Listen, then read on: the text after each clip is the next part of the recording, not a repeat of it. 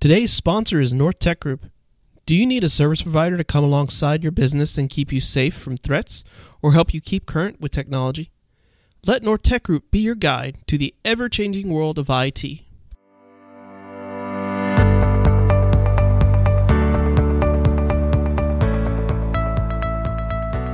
This is 2 Minute Tech Tips. I'm your host, Lester Stewart. In this series, we are discussing business cybersecurity and what you need to know to protect your business. Working outside the office has created great opportunities for some industries to attract new talent that would otherwise not be possible. This also creates opportunities for bad actors to come in and attack vulnerabilities. There are a multitude of ways to protect your employees and business. I'll discuss a few here. Information is most likely a business's most valuable and most vulnerable resource. It doesn't take but one break in security to allow that resource to be stolen and used against the company. Passwords are likely the weakest point in security, but also very overlooked.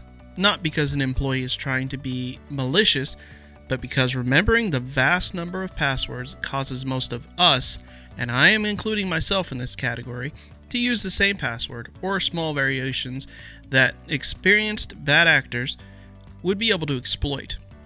Tools like multi factor authentication when logging into a user profile or any account that has sensitive data can help keep data secure.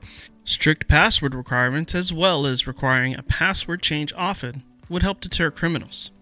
Email is a problem for security you can put in all the protections you have available, all the scanning tools and phishing identification tools, but inevitably, something will wiggle its way into an inbox.